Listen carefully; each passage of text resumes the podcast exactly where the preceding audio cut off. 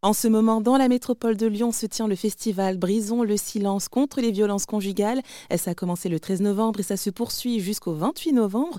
Et c'est organisé dans le cadre de la Journée internationale de lutte contre les violences faites aux femmes le 25 novembre. Une cause qui est toujours essentielle de soutenir quand on sait que 118 femmes ont été tuées l'an dernier par leur conjoint ou ex-conjoint. Selon l'étude nationale sur les morts violentes au sein du couple, ça représente un décès tous les deux jours. Bonjour Marie Laudrin. Bonjour. Alors vous êtes la coordinatrice de ce festival, donc Brisons le silence, organisé par Filaction, une association de prévention des violences sexistes et conjugales pour laquelle vous êtes chargé de prévention.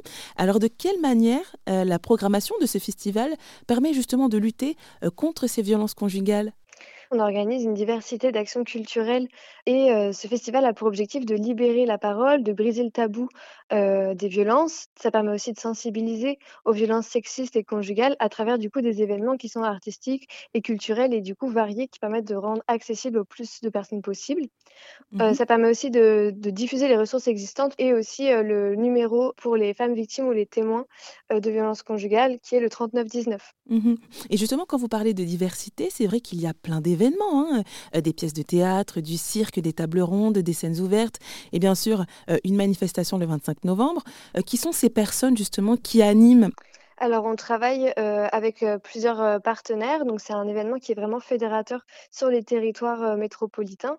Et du coup, on travaille avec des compagnies de théâtre, de théâtre forum, avec des cinémas avec lesquels on est habitué de travailler, puisque c'est la 19e édition. Donc, on est, on est rodé quand même sur, sur l'organisation du festival. Mmh et on a toujours des, nouveaux et des nouvelles personnes qui viennent nous contacter. Du coup, ça permet d'avoir une grande diversité d'événements, avec du coup des événements qui sont reconduite d'une année à l'autre, euh, comme par exemple le happening des femmes en blanc, la manifestation ou des balades urbaines, et puis des événements qui sont complètement nouveaux, euh, par exemple euh, le cirque, c'est la première fois qu'il y en a. Donc, Finalement, j'ai l'impression que utiliser le biais culturel, c'est un biais qui est assez facile justement pour sensibiliser à, à cette cause-là.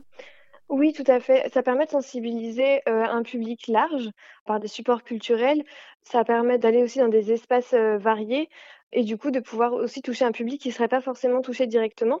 Et par rapport à, ce public-là, justement, on tient des stands sur des marchés alimentaires euh, ou artistiques. Et du coup, ça nous permet d'aller au contact des gens et d'aller les rencontrer et d'aller aussi libérer la parole, diffuser les informations ressources pour que les personnes connaissent aussi le festival et, puissent venir assister ensuite euh, aux événements. Et est-ce que ces événements donc, bah, sont accessibles à tout le monde? Parce que euh, les violences conjugales, c'est pas une thématique facile aussi. Alors, on a des événements qui sont, la plupart de nos événements sont tout public. il y a des fois des âges conseillés pour voir certains spectacles ou certains événements et du coup, on les indique à ce moment-là dans notre programmation. Et après, on a des, événements qui sont réservés pour des publics spécifiques.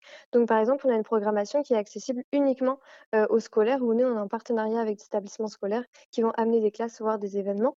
On est aussi en partenariat avec des universités et des écoles, où du coup, il va y avoir des, événements qui vont se passer spécifiquement pour les étudiants et les étudiantes et aussi avec les professionnels, notamment lors d'une journée professionnelle que nous organisons, que nous co-organisons pardon, dans la ville de Caluire-et-Cuire. Et cette année, on a aussi un événement qui est pour les plus jeunes, qui aura lieu à Vénissieux. C'est une pièce de théâtre qui s'appelle Maman, c'est quoi une culottée? Et donc là, c'est à partir de 7 ans, donc même les plus jeunes peuvent être conviés. Et c'était important justement de sensibiliser ce jeune public? Oui, tout à fait. Nous sommes basés sur la prévention jeune d'abord et on a élargi ensuite aux, professionnels et, au tout public. Mais du coup, euh, cette perspective de sensibiliser les jeunes est très importante parce que c'est aussi euh, eux et elles qui constituent la société de demain. Et du coup, c'est important de pouvoir les sensibiliser dès le plus jeune âge et du coup de proposer aussi des événements euh, pour, pour ces jeunes. Eh bien, merci Marie Laudrin d'être intervenue. Je rappelle que vous êtes la coordinatrice de ce festival Brisons le silence et c'est organisé dans la métropole lyonnaise jusqu'au 28 novembre par Filaction, association de prévention des violences sexistes et conjugales. Merci.